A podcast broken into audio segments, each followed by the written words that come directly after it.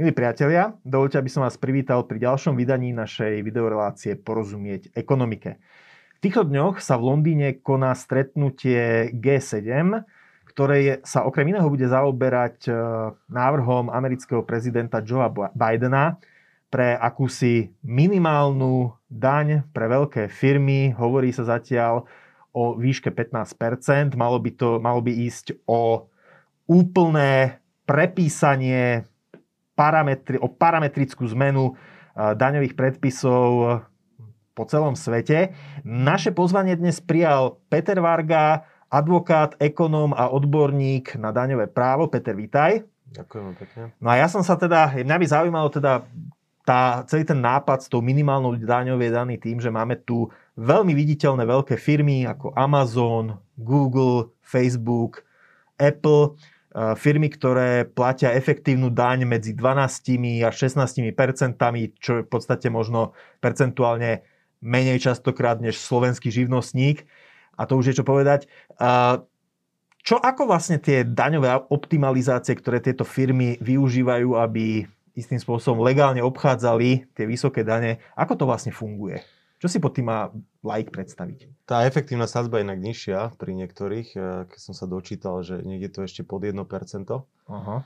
A tá, tá štruktúra, alebo tá štandardná štruktúra, ktorá sa využívala a do veľkej miery sa využíva v súčasnosti, vlastne vyzerá asi tak, hlavne pri tých nazvem to, že írskych uh, technologických gigantov, kde majú teda tie, tie európske headquarters, tieto americké firmy. A vyzerá si tak, že Uh, oni poskytujú služby teraz Írska. Uh-huh. To znamená, že keď si dneska kúpite reklamu na Google, na Facebooku, tak vám dojde faktúra teda z írskej spoločnosti. A to napriek tomu, že napríklad ten Google na Slovensku má teda svoju SROčku a teda kľudne by to mohol zo Slovenska predávať prostredníctvom teda tej slovenskej SROčky, ale predáva to prostredníctvom tej írskej SROčky alebo írskej spoločnosti čo v preklade znamená to, že celý ten príjem sa ako keby shiftuje, alebo celý ten zisk sa shiftuje do Írska, kde je teda nižšia sadzba, je 12,5%, ak sa nemýlim. Hej. A je to dovolené a umožnené preto, lebo e, v rámci teda OECD existuje nejaká uh, nejaký systém zmluv o zamedzení dvojitého zdanenia, ktoré sú napísané tak, že takýto aranžma, takáto štruktúra neznamená v tomto konkrétnom prípade pre ten Google, že musí platiť dane na Slovensku a to napriek tomu, že tu má nejakú SROčku, ktorá štandardne vykonáva iba nejaké podporné PR marketingové aktivity, ale tú hlavnú činnosť, tá predajná činnosť, tá faktúra teda dojde z toho Írska a tá írska spoločnosť nie je povinná tu platiť tie dane, vďaka tomu, že tak znejú tie zmluvy o zamedzení dvojitého zdanenia. Mm-hmm. No a Uh, tie firmy ďalej teda nie len, že teda uh, sa vyhnú tej slovenskej dani, alebo českej, alebo polskej, alebo akékoľvek v Európe, tak uh, oni v princípe neplatia ani tú írsku, pretože tam funguje ten írsko-holandský sandwich, to znamená, že oni na základe licenčných poplatkov vlastne z toho Írska zase shiftujú profit niekde do Karibských ostrovov, tuším, že Bermudy v prípade Google, ak sa nemilím, cez Holandsko, čo je taká zasa nejaká komplikovanejšia štruktúra. Čiže na konci dňa vlastne tie peniaze skončia v, v bermudskej spoločnosti, alebo spoločnosti, ktorá má bermudský daňový domicil, alebo daňovú rezidenciu, kde teda nie sú dane. A teda po tej ceste Slovensko, Írsko sa teda zaplatí iba nejaký, nejaký malý, malý, malý, malý zisk, ktorý teda je iba v súlade teraz s nejakým transferovým oceňovaním, aby teda tie štáty boli spokojné, ale tá väčšina toho zisku sa teda má zdaniť, alebo príde teda do tých Bermúd, v tomto prípade toho Google, a nakoniec dňa sa tam, na konci dňa sa tam teda nezdaní vôbec. No a uh, akože, keď sa bavíme o tej 15% dania, že čo je ten, ten prapôvod toho celého, tak ten prapôvod je taký, že na to, aby sa tieto pravidlá hry zmenili, tak vy potrebujete uh, súhlas všetkých zúčastnených. Mm-hmm. V mhm. tomto konkrétnom príklade týchto írskych spoločností vy potrebujete súhlas aj Írska, lebo mhm. tie zmluvy o zamedzení dvojitého zdanenia sú zmluvami dvojstrannými, kde teda my, aj keby sme veľmi chceli to zdaňovať, tak pokiaľ sa s Írmi nedohodneme, tak to zdaňovať nebudeme. A napriek tomu, že teda existujú už e, akože od nepamäti v úvodzovkách e, snahy o, o reguláciu tohto zdaňovania, konec koncov jedna posledná e, významná zmena, ktorá stále prebieha, vlastne, a ktorá má aj za cieľ akože dosiahnuť väčšiu spravodlivosť pre tieto americké firmy. Tá iniciatíva sa volá, že BEPS, možno si počul, ktorá má za cieľ teda aj meniť tie zmluvy o zamedzení dvojitého zdanenia, ale zasa vrátim sa k tomu Írsku, tak Írsko e, konkrétne teda e, tie pasáže, alebo tú pasáž, ktorá by sa ho najviac dotkla, ktorá by teda možno znamenala to, že ten Google by tu musel platiť dane, tak tu s tou zmenou tej pasáže nesúhlasilo. Čiže my máme situáciu takú, že pokiaľ akože vyššia moc nezabere, tak, e, tak sa tie pravidlá hry nemusia zmeniť. Takže preto asi tá Čiže ak sa, ak sa toto už rieši celé roky, lebo ono sa to naozaj rieši už možno 10 rokov, že ako zamedziť teda tej daňovej optimalizácii týchto veľkých e, bonitných firiem, tak e, teraz sa prvý raz zdá, že by to mohlo mm, klapnúť vďaka teda tomu, že sa do toho obul americký prezident, ale ty hovoríš, že napriek tomu by to mohlo stroskotať na odpore Malého Írska? Že tie doterajšie snahy, ak boli, tak mm-hmm. pokiaľ tam nebol súhlas toho Írska, tak mm-hmm. teda nemohli byť ani úspešné. Čiže nedá sa, Írsko sa nedá obísť v tomto. To, pri tomto návrhu to je asi, asi predčasné teraz povedať, lebo nepoznáme jeho reálne kontúry mm-hmm. a, a predsa je tam ako keby vyššia tá, tá, tá vyššia moc, hej. Mm-hmm. Že, že je tam asi, asi väčšia nejaká tá politická súhra medzi tými hlavnými hráčmi. Uh, ale eh, hej, doteraz to tak bolo, že bez toho Írska sa proste nedalo, nedalo nič urobiť a aj keď napríklad Slovensko o, sa snažilo unilaterálne, teda eh, jednostranne. jednostranne u nás na Slovensku teda prijať, u nás sa to volalo, že, alebo volá stále, že digitálna stála prevádzkareň, mm-hmm. čo znamená, že digitálne platformy, aj keď teda sú povedzme z toho Írska alebo z iných krajín, Holandsko, Estonsko a podobne, tak, a, a, tak pokiaľ sa tu nezaregistrujú na platenie daní, tak tí, ktorým niečo vyplácajú, tak by mali platiť dane ako keby za nich. Hej? To tak zjednodušene poviem. V praxi je to absolútne bezzubé opatrenie práve preto, a teda môžem hovoriť aj z vlastnej skúsenosti, keďže jednu takúto platformu zastupujeme, je, že tá sila tých medzinárodných zmluv, ktoré majú teda prednosť e, pred tým, to, tým slovenským právom, je aj v praxi silnejšia, to znamená, že tie daňové úrady to vlastne nemôžu a nedodaňujú potom tieto, mhm. tieto digitálne platformy. No a sa vrátim ako keby späť, že, že tý, tá, táto iniciatíva, to je zatiaľ teda na úrovni politickej iniciatívy, teda aspoň ja tomu tak rozumiem, a dokým to teda e, bude dovedené do nejakej praxe, tak to sú asi veľmi dlhé roky, mm-hmm. lebo už len pri tom webse, čo som spomínal, tak tá iniciatíva vznikla asi pred 9 rokmi a doteraz je ešte ten proces nejakej ratifikácie a to bola iniciatíva, kde teda akože v úvodzovkách všetci sa na tom zhodli a všetci mali ako keby právo povedať na niečo alebo dať si svoje veto, hej, že, že, že s niečím nesúhlasia. A napriek tomu, kým sa to technicky prevedie do, do, tej, do tej reálnej podoby, tak to trvá proste dlhé obdobie. Tieto veľké firmy argumentujú tým, že predsa len veď platíme 100 milióny, Uh, argumentuje ale aj tým, že mnohé svoje služby poskytujú bezplatne. Že ty si môžeš na Gmaili otvoriť eh, konto, e-mailové konto bezplatne, môžeš si bezplatne pozerať videá, aj keď musíš teda tam strpiť reklamu. Nehrozí potom, že keď budú tieto firmy viac skásnuté, tak mnohé tieto bezplatné služby sa stanú proste spoplatnené pre zákazníka? To neviem, to je jak s tými bankami, že keď sa ja neviem, zmenia poplatky, že či nebudú mm. vyššie poplatky, tak... Uh, tak Či keď to... sa zmenia da- dane pre banky, že budú vyššie Áno, poplatky. no, mm. alebo čo sa akože s bankami robilo, po, eh, bankový odvod, bankový odvod je, napríklad.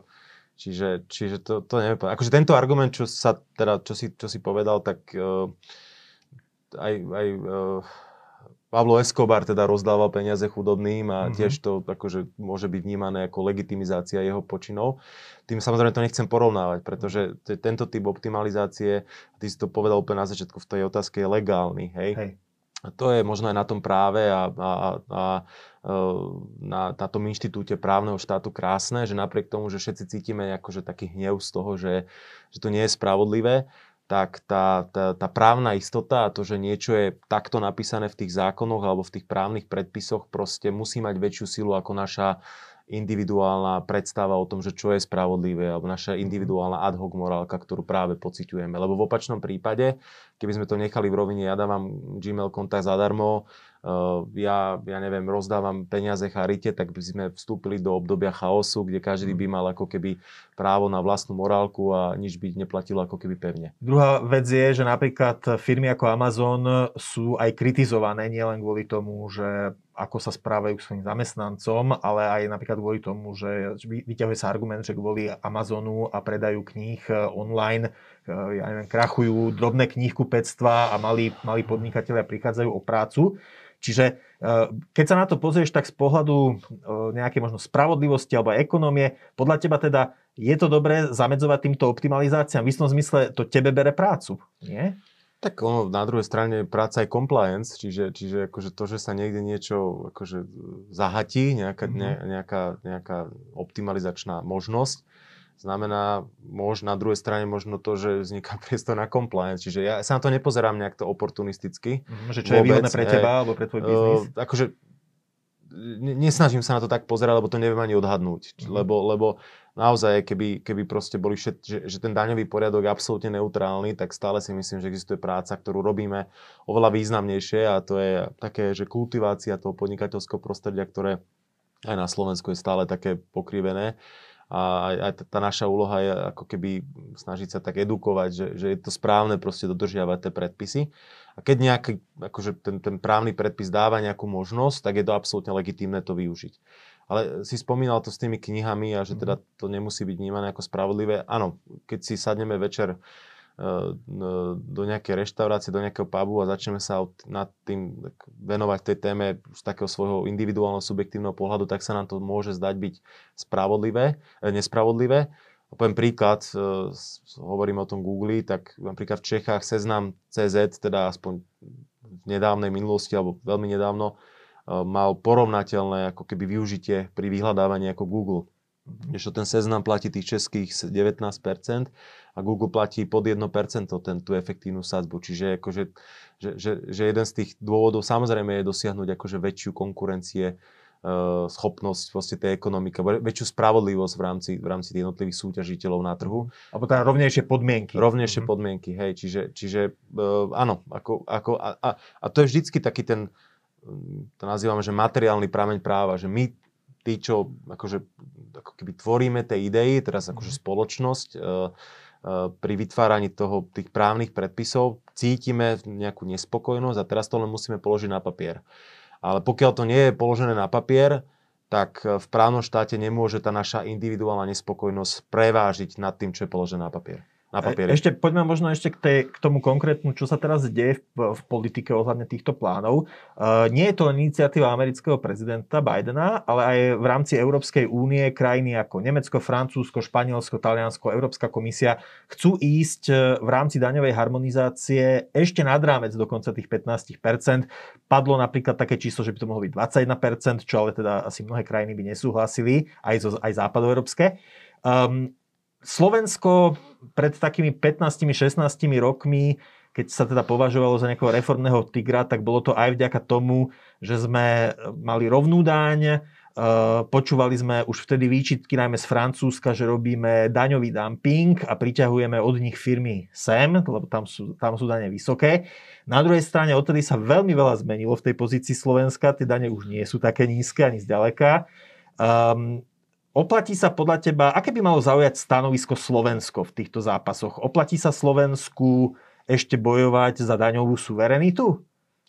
No, no už sa to ani nedá, že, že len tak presunúť to sídlo, že možno čo, čo platilo pred tými 15-16 rokmi, že ste iba presunuli ako keby formálne headquarters, aby platil nižšie dane, tak to už dneska nejde. Vy musíte mať relevantnú prítomnosť na tom trhu alebo v tej mm-hmm. krajine, aby ste sa aby všetci eh, vnímali a akceptovali to, že platíte dane tam. Eh, čiže, čiže, čiže ten, tá, ten francúzsky headquarters by sa sem musel presťahovať s tisíc zamestnancami, ak to tak môžem zjednodušiť.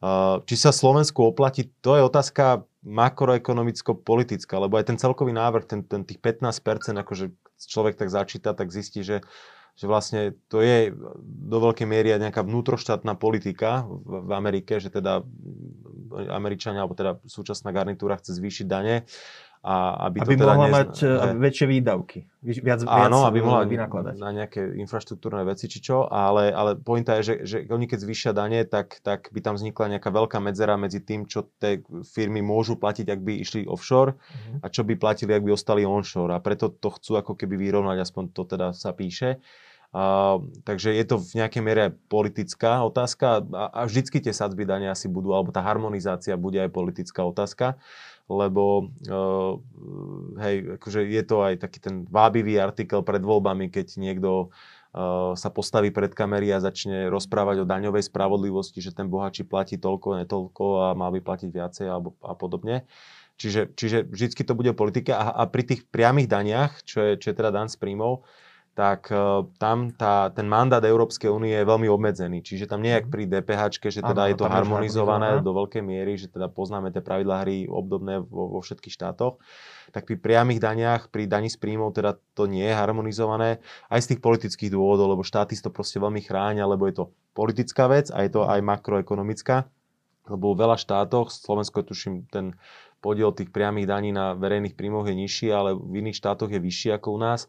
Čiže, čiže do veľkej miery to vie rozkývať tie verejné financie, ak by sa s tým ako keby nejako centralisticky akože hýbalo niekde, mm. niekde z Bruselu alebo odkiaľ. Čiže, mm. čiže neviem povedať, ak, aké by malo zaujať uh, stanovisko Slovensko. Je to Ťažko otázka povedať. na našich politikov. Je to ale jedna taká vec, na ktorú teda ja vždy, keď píšem o daniach, tak upozorňujem, že treba dať pozor ako keby na dve lopty, ktoré sa kotulajú po trávniku. Jedna, jedna lopta je teda tá daňová sadzba, to sa vždy tak ľahko porovnáva, Hej. či je to 15, 19, 21%, jednoduché číslo. Ale ten uh, háčik je vždy skrytý vo výpočte daňového základu, teda to, čo všetko zákon označí ako príjem, ktorý treba zdaniť. A vždy sa častokrát teda zákonodarcovia uh, tie rôzne skulinky alebo tie rôzne nejaké zadné dvierka uh, schovávajú cez výpočet daňového základu.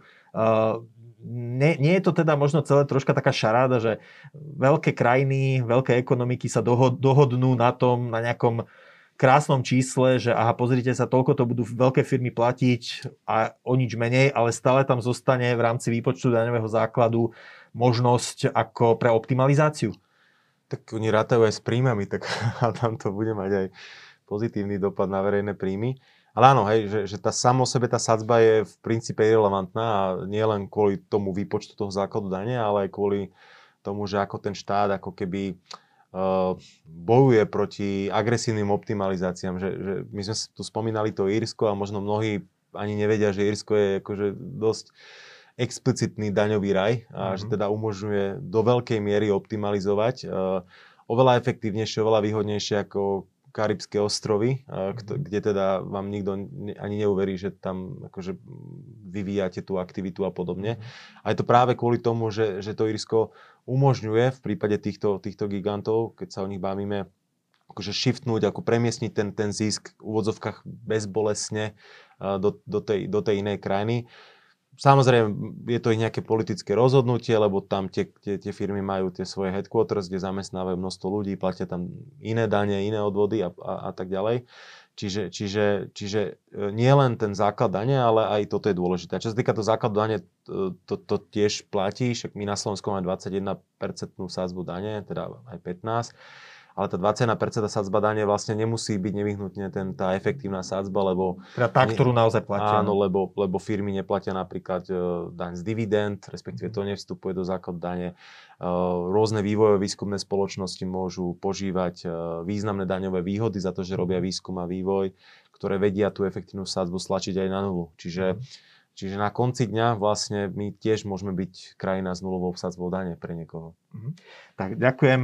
Peter Varga, ekonóm, advokát špecializujúci sa na nadaňové právo. No a ďakujem aj vám, milí naši diváci, milí poslucha- poslucháči, za to, že ste si nás dnes zapli a zase dovidenia pri ďalšom vydaní našej videorelácie Porozumieť ekonomike.